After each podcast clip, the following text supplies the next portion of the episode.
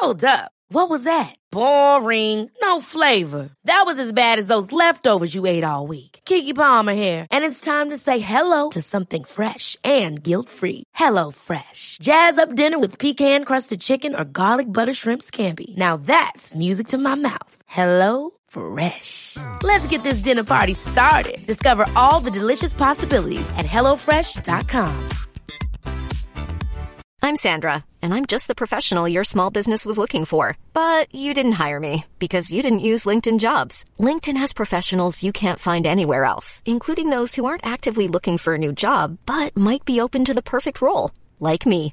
In a given month, over 70% of LinkedIn users don't visit other leading job sites. So if you're not looking on LinkedIn, you'll miss out on great candidates like Sandra. Start hiring professionals like a professional. Post your free job on linkedin.com/people today.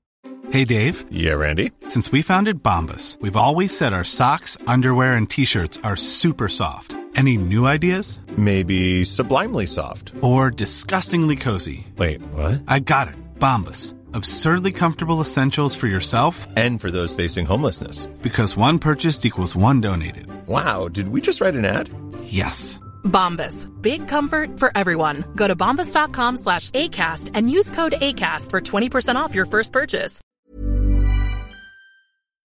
Hello, guys and girls. The program you are about to hear will be both fun and educational, but it is not a substitute for medical advice. Although we are doctors, we are not your doctors.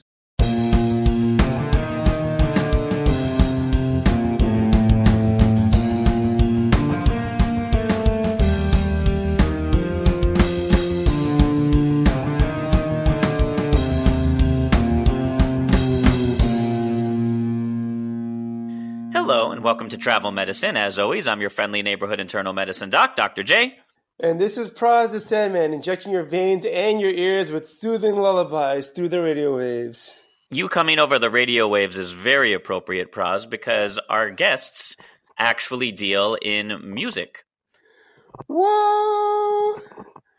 See, I I wasn't able to get Maroon 5. They were all booked up for the Super Bowl, I'm afraid. But we have something even better. A c- couple of music thanatologists. And I know you're about to ask, what does that have to do with Thanos and Endgame? And we'll get there. But first, why don't we introduce them? Our first guest is Tony Peterson, president of the Music Thanatology Association and a current member of Integrated Care Services Department at Journey Care. He has over 25 years experience in this field that you still know nothing about. Are you feeling the suspense yet? Welcome, Tony. Thank you so much for, uh, for having me. And our second guest is Margaret Bisquazy. Make sure it's pronounced like this at all times. At all times. That includes the hand gestures. That's crazy. I can't see them, but I can only imagine how amazing. I know. Isn't that cool about podcasts? It's all up to your imagination. Mm, possibilities are endless. And Margaret, you also have just about 20 years experience in music thanatology Yes, as well, I correct? do. All right. So now that I've avoided burying the lead, let's open it up. What is music thanatology? So there's that point where he snaps his fingers and everything turns to dust, right? so, how many stones do you have to collect to do this? I cannot reveal that. So, so no, I mean Thanos is called Thanos because he's named after this Greek personification of of death, Thanatos. And it's this it's this word that's been around. We we encounter it in words like euthanasia, which just means good death. Now we're interested in Hmm. how music can be used in support of this process of dying. So that's our tie-in with Endgame. This is a relatively new field, right? It, I've been doing it for 25. Hopefully, it's been Around a little bit longer than 10 years. So the the founder of this modern kind of version started this in the in the mid late seventies uh, in Colorado, uh, Therese Schroeder-Sheker, and started then a school where she taught others this idea. But it really is based on um, some older ideas, and it really goes back to you know even Hippocrates when people were getting diagnosed in ancient Greece, and and, and they would give them a prescription for what are you going to do with this illness that's affecting your humors, right? one of the prescriptions could be you need to go see some theater, you need to go look at sculpture. It was understood that arts and music have this role in our health. I mean, we, used to do this sort of thing. And then this founder of our field was actually encountered some medieval manuscripts about the monks in Cluny, France, in about the year 950 or 11, or right, right me, the term millennium. And they were had these rules for how the community operated. And it was one of these situations where like your chocolate got in my peanut butter. No, your, your peanut butter got in my chocolate because what she found was that it's like your psalm got in my manuscript. No, your manuscript got in my psalm. And what they, she and this other historian realized was that these monks, when one of their brothers was dying, they would sing psalms to them, but they had certain psalms that they would sing based on how the death was going. And this is a really new idea to think about just a blanket.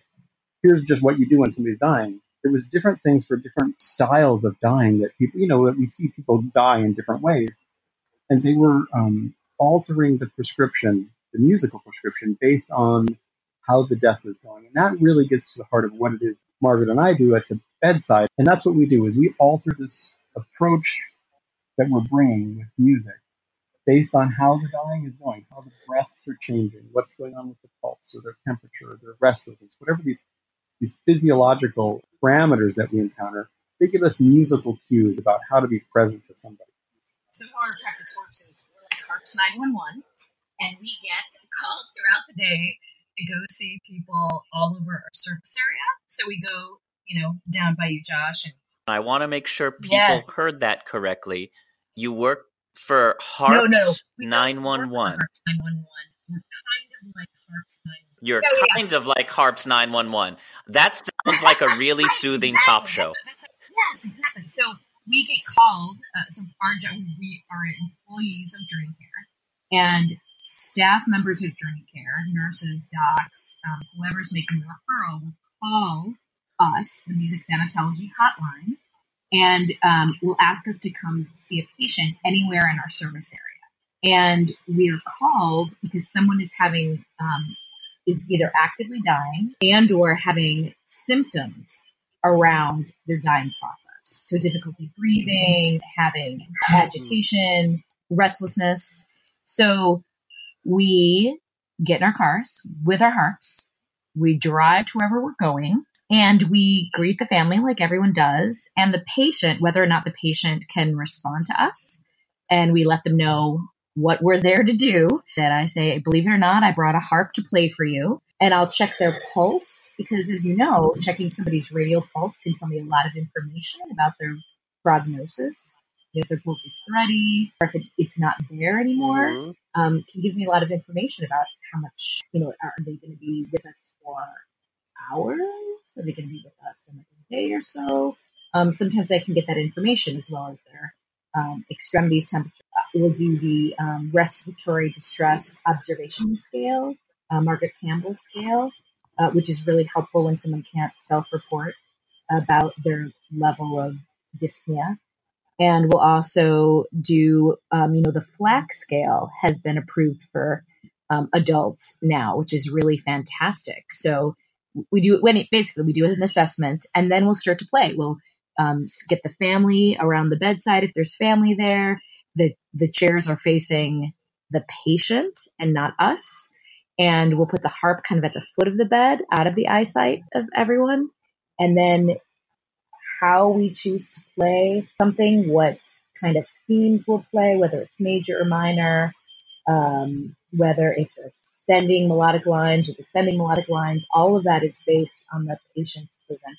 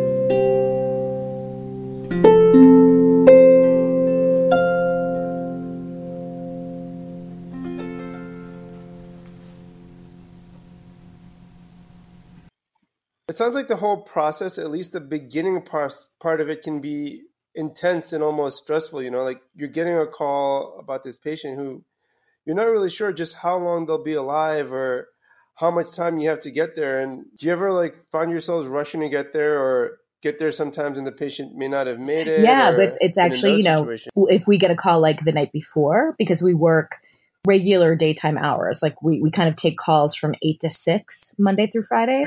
So if we get a call later, we check in the morning okay. to see if they're, you know, are they are they not dead yet? Is sort of the um, you know the hospice humor. he's, he's, he's quite dead. He's getting better. There's a lot of that, and actually, we've had to learn to just be okay, like trust that we're going to get exactly where we need.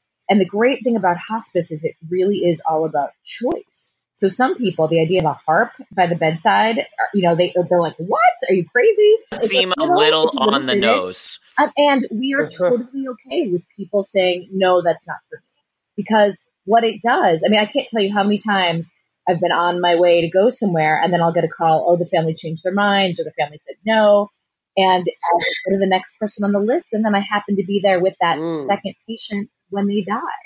So it's just this you know, after all these years of experience, we've learned, kind of like you guys have learned, to just trust that the people we need to see, um, we get to see. And the people who, you know, don't want it, it's totally okay. Like it is kind of a weird concept. You know what I, so what I always find though is that the, the calls will come in and, and I'll get four calls and they all say, can you get here right now? And I can't get to all four places right now. And so I just, you know, so you have to do this triaging, this assessment of who's sure. in the worst shape and who's having the hardest time. And that's where we go first, right? Where the greatest difficulty is. And that's kind of our role is to jump into the biggest mess that somebody is experiencing. So who's crashed, you know, or who's um, had a big episode. So how do you do that triage? If you're just over the phone, you can't really check the vitals there. You know, you have four calls, right. four people who are all uh, actively dying. A report from the nurse, and I'm and I'm wanting to hear about how is their respiration, whether they're congested, and and how uh, what's their level of wakefulness. You know, what um, are they able to make uh, volitional movements of their limbs? You know, there's these things that tell us how present somebody still is. You know what? Mm. And the big one for us is really how the breathing is going. And that that is the best and easiest window into somebody's dying process. You know, in our at our IDT meetings, what the CNA has to say, who's seeing the patients all the time, is valued just as much as what the doc might be saying. So if I'm not there, I really rely on my teammates to clarify the situation. So today, I went to one of our inpatient units, and of course, they had a long list of people to be seen. And so we just started going through it together without me having walked into the room. And for example, there was a patient who was dying, but was really calm and comfortable, and the family was there, versus two patients who were who will probably be there tomorrow, but the family and the patient were having a lot of anxiety and agitation. And so the symptoms trumped the actively dying. In, the, in this case, in the um, uh, according to the wisdom of the nurses and the CNAs and the doc on the team. And so that's where I went. So the nurses kind of help to schedule your concert appearances, almost like you are a rock star, as it were. It's a horrible concert. If it's a concert, it's a bad we we have a great job. Like it, it's an awesome to be a musician so where everybody another... falls asleep. I'm I'm rocking it. You know.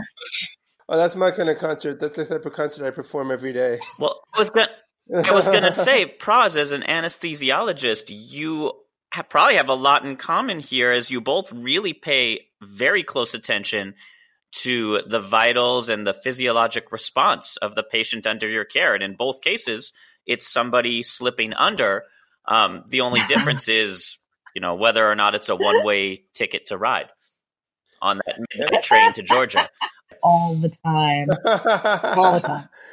I do let people know that it's okay to cry and it's okay to sleep and that they don't have to applaud for me. I mean, it's because we're not playing Bach or Beethoven or even, I, where was I?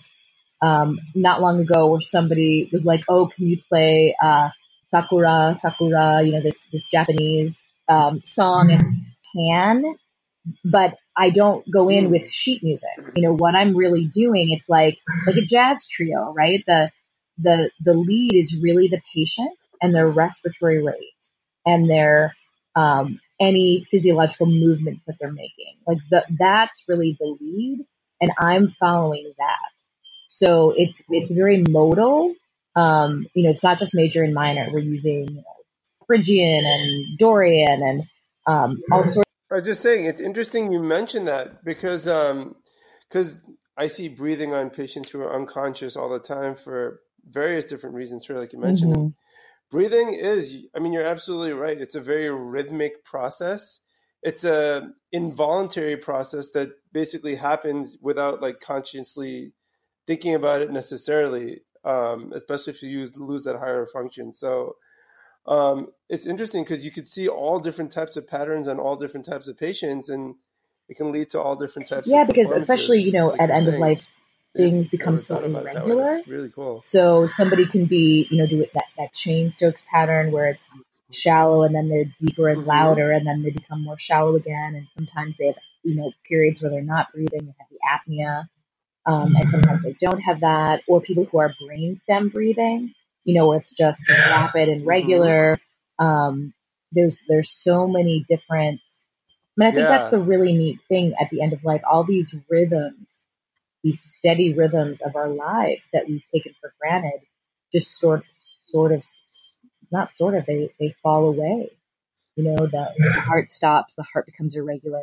But those are really yeah. really good avenues into what that patient's experience is like. And so ultimately, it doesn't matter whether they like music, whether they like harp music, because we use a harp and we also sometimes use our voices. And and those are really beside the point because we're connecting at this level of breath and pulse and rhythm, you know, and tension. And these are just things that everybody has, regardless of who they are or what language they speak, you know, or even what their cognitive abilities are at the end of life. Yeah. But we can always have an avenue in terms of that pace of the breath. And it's another way of, of knowing at this visceral level that somebody is there with you. And you see that um, we're giving a little bit of a, it's a little bit of biofeedback, I suppose, too. I mean, there's this dance that happens between the patient's breath and the music, and it as the music shifts, as the breathing shifts, and and vice versa. You know, it's it's a it's a really nice um, kind of tender connection like when I first got into this, that's what I was really fascinated with this idea that music could affect and, and connect with what's going on in the body. But then what I've seen over the years is how important that is for the families and loved ones and the people that gather to kind of show them how to be present to somebody. It doesn't have to, you know, you don't have to have the right words. It's just sitting with them or holding a hand or even just breathing with somebody gets you on the page with them, and that can be really profound for people because we don't have a, I think, a sense of how to be around dying. I think we get a lot of our ideas from movies and TV, and that's not what it ends up being like when people are put in the situation, and they're oftentimes a little bit lost about how to be at the bedside of somebody who's dying because it doesn't happen in the course of a half an hour, you know.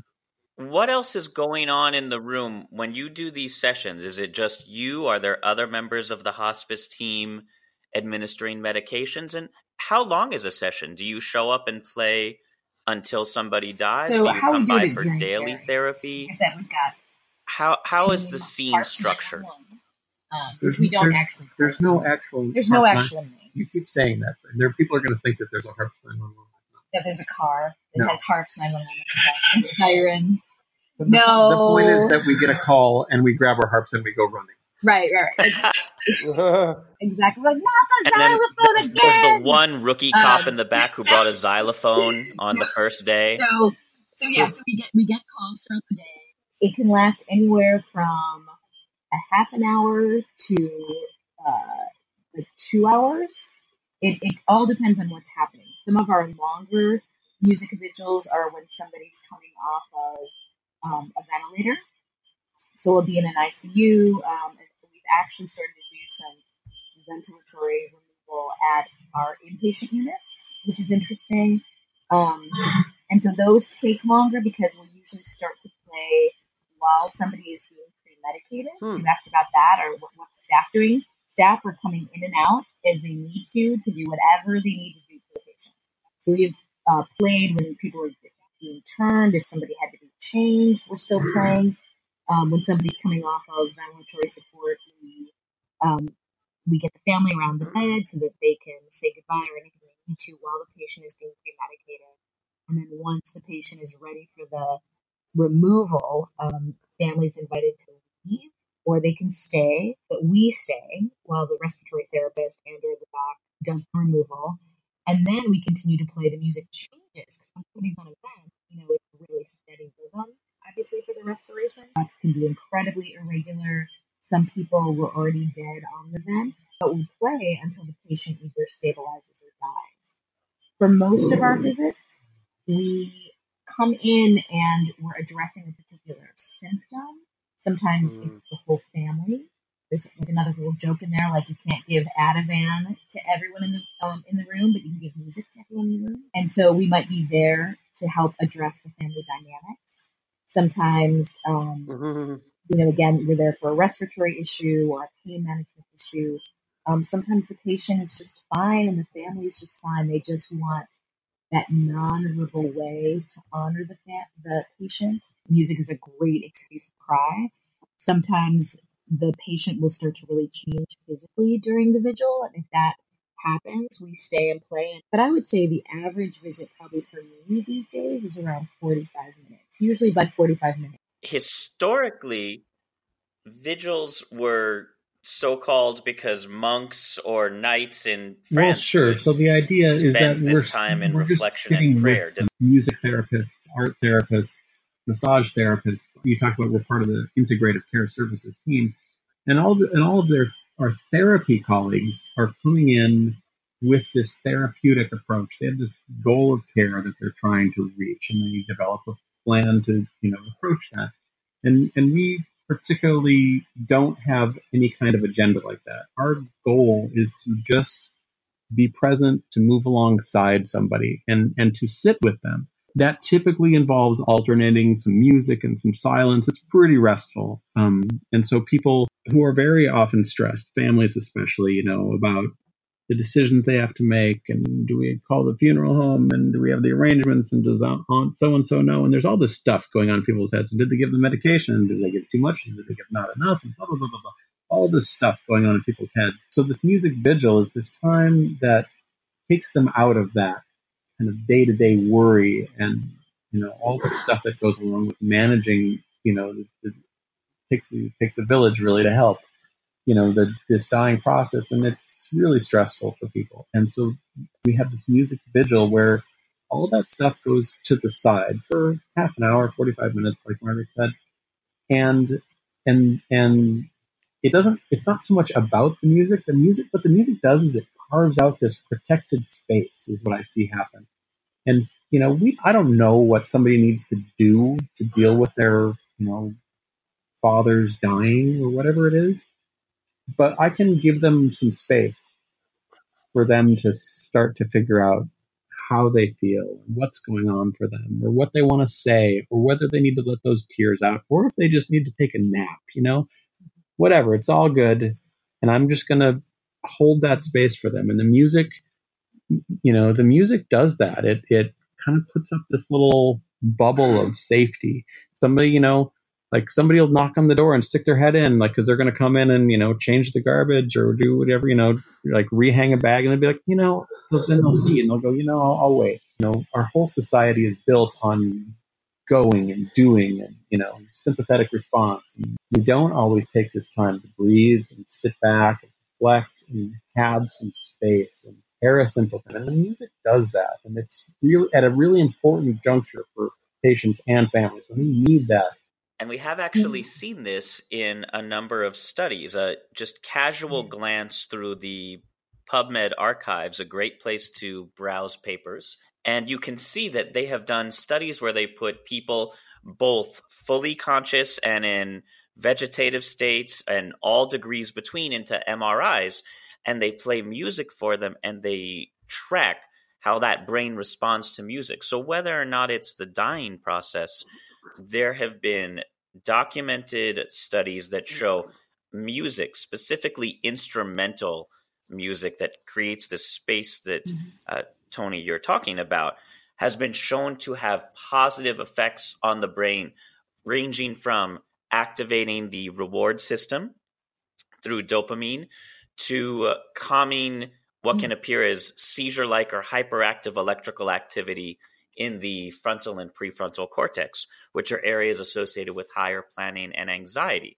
So there's there's real science behind this, and I have to spend at least one moment commenting on how important and wonderful hospice is. You mentioned earlier about giving people a measure of control in how they die and how very often dying doesn't look like what we see on TV. Well, I know there's many people out there who are reluctant to ask about hospice or scared of it because they think it means you're abandoning a loved one or giving up on them. And if you've heard, you know, even what we've talked about so far, enrolling in hospice means not only do you get control You know, the over main- how you die, Oh, but I'm sorry. there's art, there's music. It sounds like a mortality spa, which if you have to go, some is a really nice way to yeah, do you it. know, one thing I will say, um, as somebody, so a little bit more about my background as well. I'm an intensive care physician as well as an anesthesiologist. So I've um, dealt with a lot of uh, end of life situations and a lot of um, end of life care as well. Um, and for us, like, I mean, I see the other side of it. You know, I see the side of it where you know people are like constantly like the ones that try to do everything, the ones that fear abandoning their loved ones and whatnot. Um, and there really is very little peace to being in a unit where you're constantly being flooded with therapy, you're constantly hearing noises, tied down to beds, things like that. And it's really can be fairly um, undignified. And so hearing about an option like this, a very real option where you have you can go have peace, have comfort, and have a place to take solace in all these different therapies. Um, I mean, it's a very real and a very, in many ways, a much better way to spend that time and get the best Right. quality out of it. Especially in the ICU. So Can you main- imagine the difference So the between main a ventilator and a that heart? people have it's like when they classical and sign up into hospice is Yeah. that they didn't do it sooner. Doot, You know, doot, so doot, that's- doot, doot. Brr, brr. that's one way to think about it. And you know, the all the noises in the ICU, they become a really interesting challenge for a music thanatologist because you know, there's those the, the alarms are meant. I mean, I, I've talked to somebody who is who works at one of the pump companies in the Chicago area, and they have a team that designs the alarm sounds to be aggravating. This is their job because otherwise you can tune it out. So they make these, you know, they figured out, you know, how to make these alarms Yeah. and they don't make for a calming environment. Even sometimes, even the ticking, you know, in a quiet room, a ticking clock is torture. We have this job to help kind of palliate the whole scenario, and and so these these sounds and noises come in, and part of our job is to kind of incorporate them into the music. And you know, sometimes there's oxygen concentrators droning along, and it makes sense to figure out what key that machine is droning in, and I'm going to play in that key and make it a little softer. But I want to get back to what you said about the PubMed articles and the brain and the music. Those studies, these MRI studies, where they're looking at the effects of music, they're all using recorded music, which I think is fascinating because it's great music a lot of times, and yet it is it's it's pre-packaged, right? And so when we play recorded music, doesn't matter how beautiful it is, it can't respond to what's going on in the room. In fact, what's going on in the room- has to respond to it. And so that's what we see these effects in these brain scans and these MRIs is that is that there's these shifts within us to accommodate what's going on with the music. So we take it this one step further where the music is shifting based on what's going on to the person. And I'm and I'm I'm excited to see those those MRI studies when they bring us in and we're watching that breathing and uh, you know and the music is is tailored to somebody because this this is something that we don't get you know a hundred years ago all the music you heard in your life you would have been in the room when that music was being created in Yeah, a more cowbell. and it doesn't have like when was the last time somebody sang just to you? Maybe your mother, you know, when you were in the in the cradle, but it's just something that we don't get a lot of that personalized like music or art just for us. And that I see make a really huge difference in kind of experience at that time. So anyway, music thanatology is large mouthful and hospice kind of scares Yes, the bejesus perfect. out of people because they they don't know what to expect. They don't realize that we're doing all these things to try to make somebody more comfortable. And one of the things that we do is once you know that person is not going to live anymore, when someone comes on a hospice, our goal is to have them have a good death. In the ICU or in the emergency room, you're trying to save them until you know you can't anymore. But to have that be the time that maybe the, um, you know, to turn off the monitors, to turn down the sounds, the bells and the whistles, um, so that other sounds can come in. Um, I think is really important, and I think, and I think our demeanor. I mean, I think that's what's so great about you guys and this podcast, and um, the sense of humor that you have, because we, I think, surprise people, Tony and I specifically, and put people at ease, because we walk in and we're not, you know, I don't know what I thought a music therapist would be like. Very grim, probably, right? Black robes, big sight. dowdy. And then and then we come in and like almost immediately we'll crack a joke and put somebody at ease and they are so Bony fingers. like it's just so refreshing. Well, to yeah, soften you have to read the room.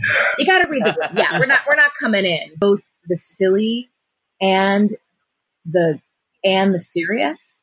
You know, that gravitas and that levity Tip that tip your really waitresses. kind of helps people realize that death is a part of life. Like it's one of the biggest transitions anyone, obviously, that anyone can experience, but it's also just a part of everything. It's also, you know, it's not you and I are going to die. Like all four of us, all four of us are going to die. You know, We're not serving a marginalized. What? Yeah, that's true. A marginalized group, you know, and so it's the most common thing in the world and such a precious thing. Someone's, you know, everyone has a birthday, they'll have a death day, um, and it's all good. Are your services requested or provided? So yes and yes. And yes, we're part of this package that's explained when they enroll. They're getting explained about a lot of things, and it probably doesn't enter in, into a lot of people's consciousness. And then at some point, you know, a couple days or weeks in, and the, the patient, you know, runs into a rough spot, like we're talking about with some symptom management issues, or is getting some strained, you know, like relatives start coming in and these siblings who don't get along are now kind of in the same house and just whatever's going or there's a you know there's a spiritual component and the chaplain is calling us in because this is going to be really meaningful. Whatever's happening then it gets reintroduced by the you know the team on the scene hospice uh, social workers chaplains nurses um, volunteers whatever whoever and the docs. And then and then it gets explained a little more in depth because we've been with Journey Care for you know 15 years, so the teams know when and how to use us, and they explain it to the families. And you know, families are often at this point where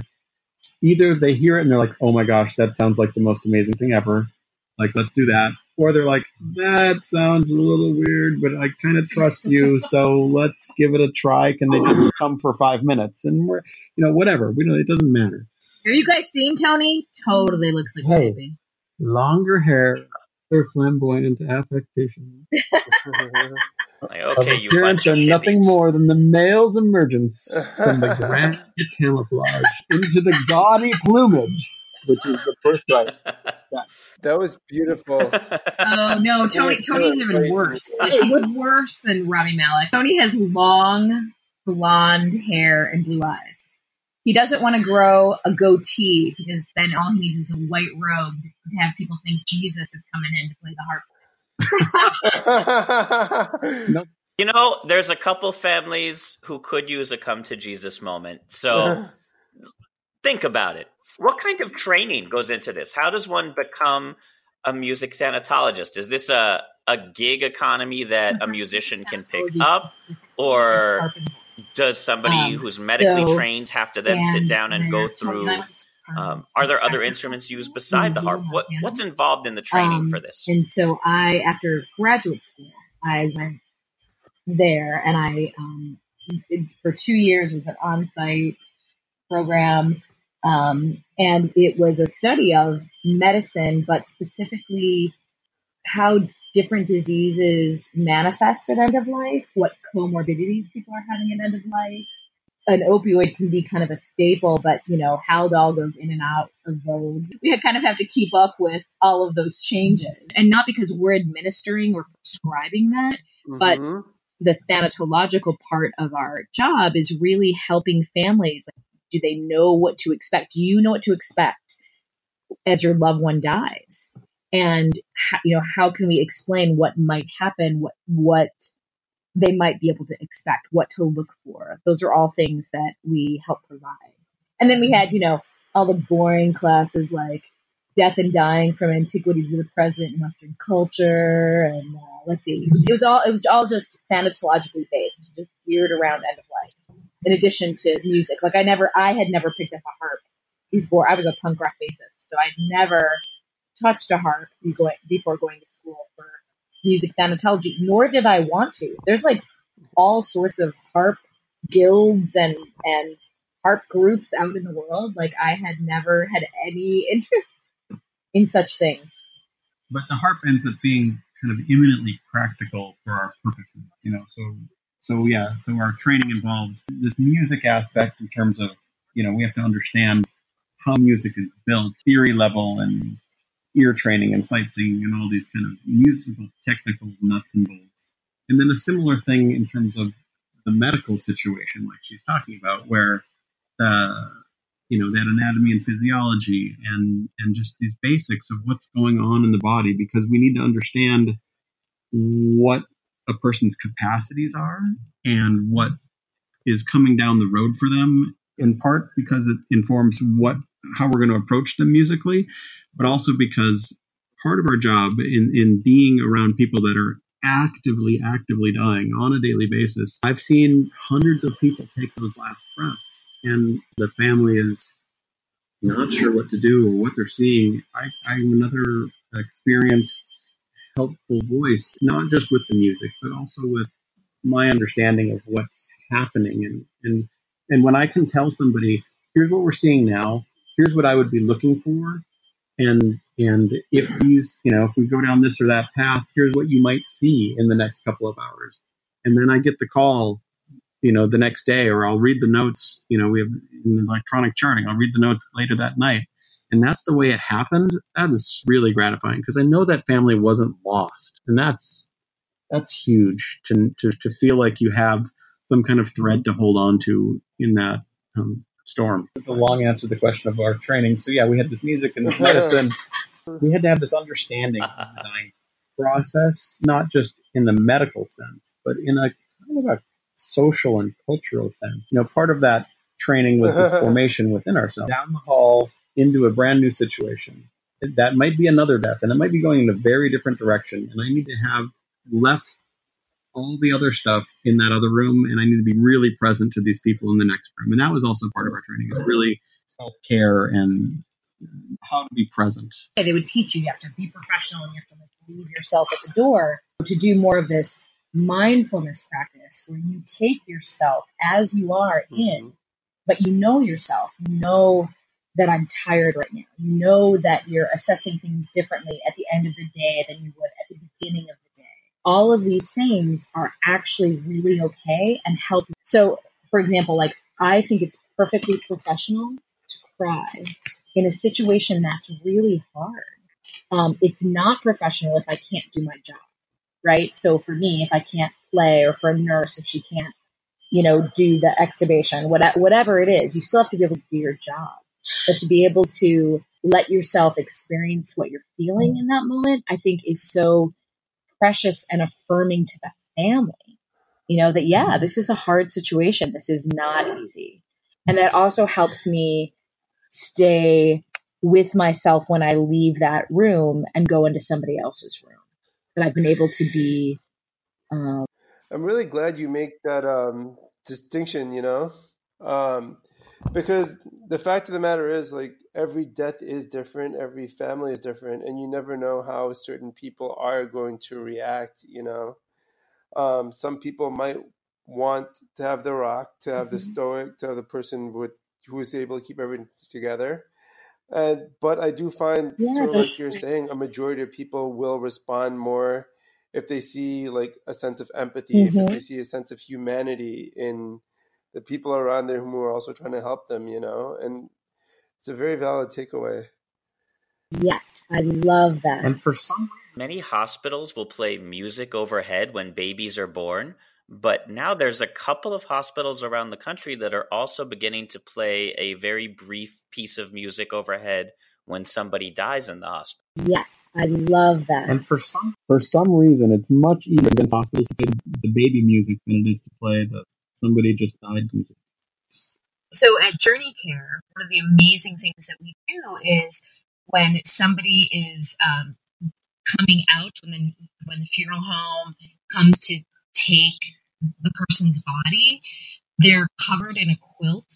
A, if they're a vet, they're covered in an American flag, and we we ring a bell, or we'll play music that the family's chosen um, over a PA system. But all staff, volunteers, anyone who's on the floor that knows what's happening, like we don't to through the rooms. We come out and we stand there um, as the cart goes by with the person on it. Um, and families are so moved by that. I feel like I should just make the clarification that you know, so we've talked about some of the patients that we attend on our on our hospice inpatient units. So Journey Care has five of those in the area, but uh, the bulk of the uh, patients that we serve are in their own homes or in nursing homes in the area or long term care facilities. It's what she's describing this kind of ceremony that happens uh, when someone has died and the funeral comes and picks up the body. That happens on our inpatient units. So you know, different things happen in people's homes. Let's go briefly into one of my loves on this show, Nice. which is etymology. I like it. And I get to intersect not only etymology, but Neut- Greek neutral- mythology.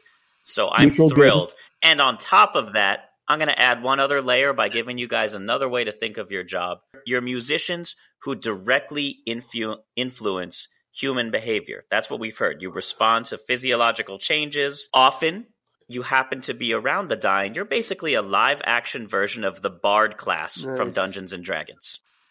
Neutral good. So let's talk a little bit about thanatology. As you noted earlier, is named for Thanatos, god of death, uh, who's not quite the same as Thanos. And I'll get to the Marvel connection in a moment. Thanatos was the son of Nyx, the goddess of night, and the brother of Hypnos, the god of sleep.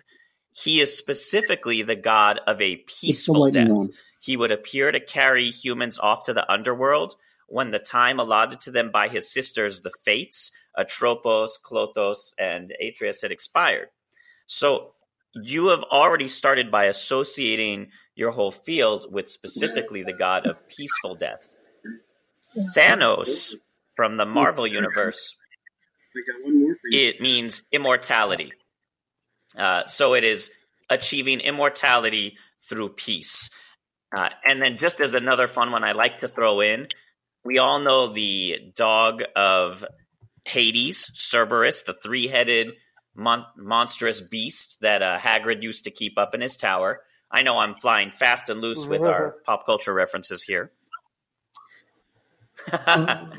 so, Cerberus is the Latin name for the dog of Hades.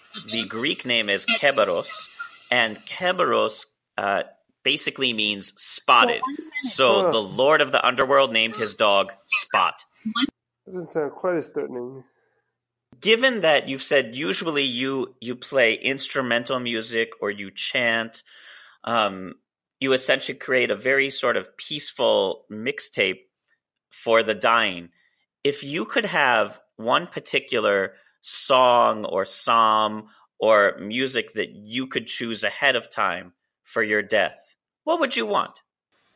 the Music Thanatology Association International is often what we'll do to help people learn better, basically, or kind of get in the frame of mind for the next session. We'll actually play. Someone will volunteer to play or sing right before a session starts. And so one year, I, with the help of Tony, volunteered to play, and I played Stairway to Heaven. It took them about five seconds to realize what I was doing, which I didn't expect because, you know, music thanatologists are all open grim. And uh, it was hilarious. People had whipped out their, their phones and their, but I thought it was really, it's really hilarious that I can play it on the harp. It's sort of at odds with what it is that we do. I do everything I can to avoid people making requests of of me as I, and we talked about that beforehand how it's not about it's not a concert of familiar favorite songs i think if i'm you know if i'm out cold like if i'm on the you know on the vent and on the monitors and you can't talk to me i think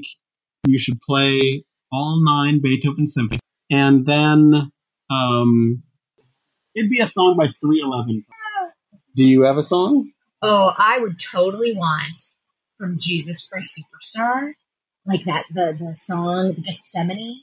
You know, do you guys know Jesus Christ Superstar at all? When Jesus is singing in the garden and he's singing, screaming Jesus. Uh, I can't. That's not really what we do. How do you limit me to just one song? Hmm. I don't know. I might go for my own personal Jesus. Da da. Reach out, touch. I'm sorry. That just that or or T Swift. Can't never get enough of T Swift. Can't ever get enough T Swift. I think that brings us to the end of the hour. And I don't want to keep you from your vigils any longer than necessary. But thank you both so much for teaching us about music thanatology and this aspect of hospice that is so, so very unique and important. And I think uh, really unknown. So thanks a lot for, for coming on and teaching us. So again, uh, you both work for Journey Care, which um, in this case happens to be Chicago based, but anyone who's interested more in music thanatology, where can they find out about it? So the Music Thanatology Association International website is just mtai.org, and then journeycare.org is the place to go if you're in Chicago. Well, that's it for this week. As always, we love to hear your comments, questions, and feedback. If you have, if you'd like to support us spiritually, emotionally, or financially, you can find links to do that in the show notes, along with links to any of the sources we use while researching this episode. Special thanks again to Margaret and Tony, our music thanatologists. This show is produced by me with a lot of help from all of my co-hosts. And travels. until next time, as always, Don't stop happy travels, even when it's the final journey.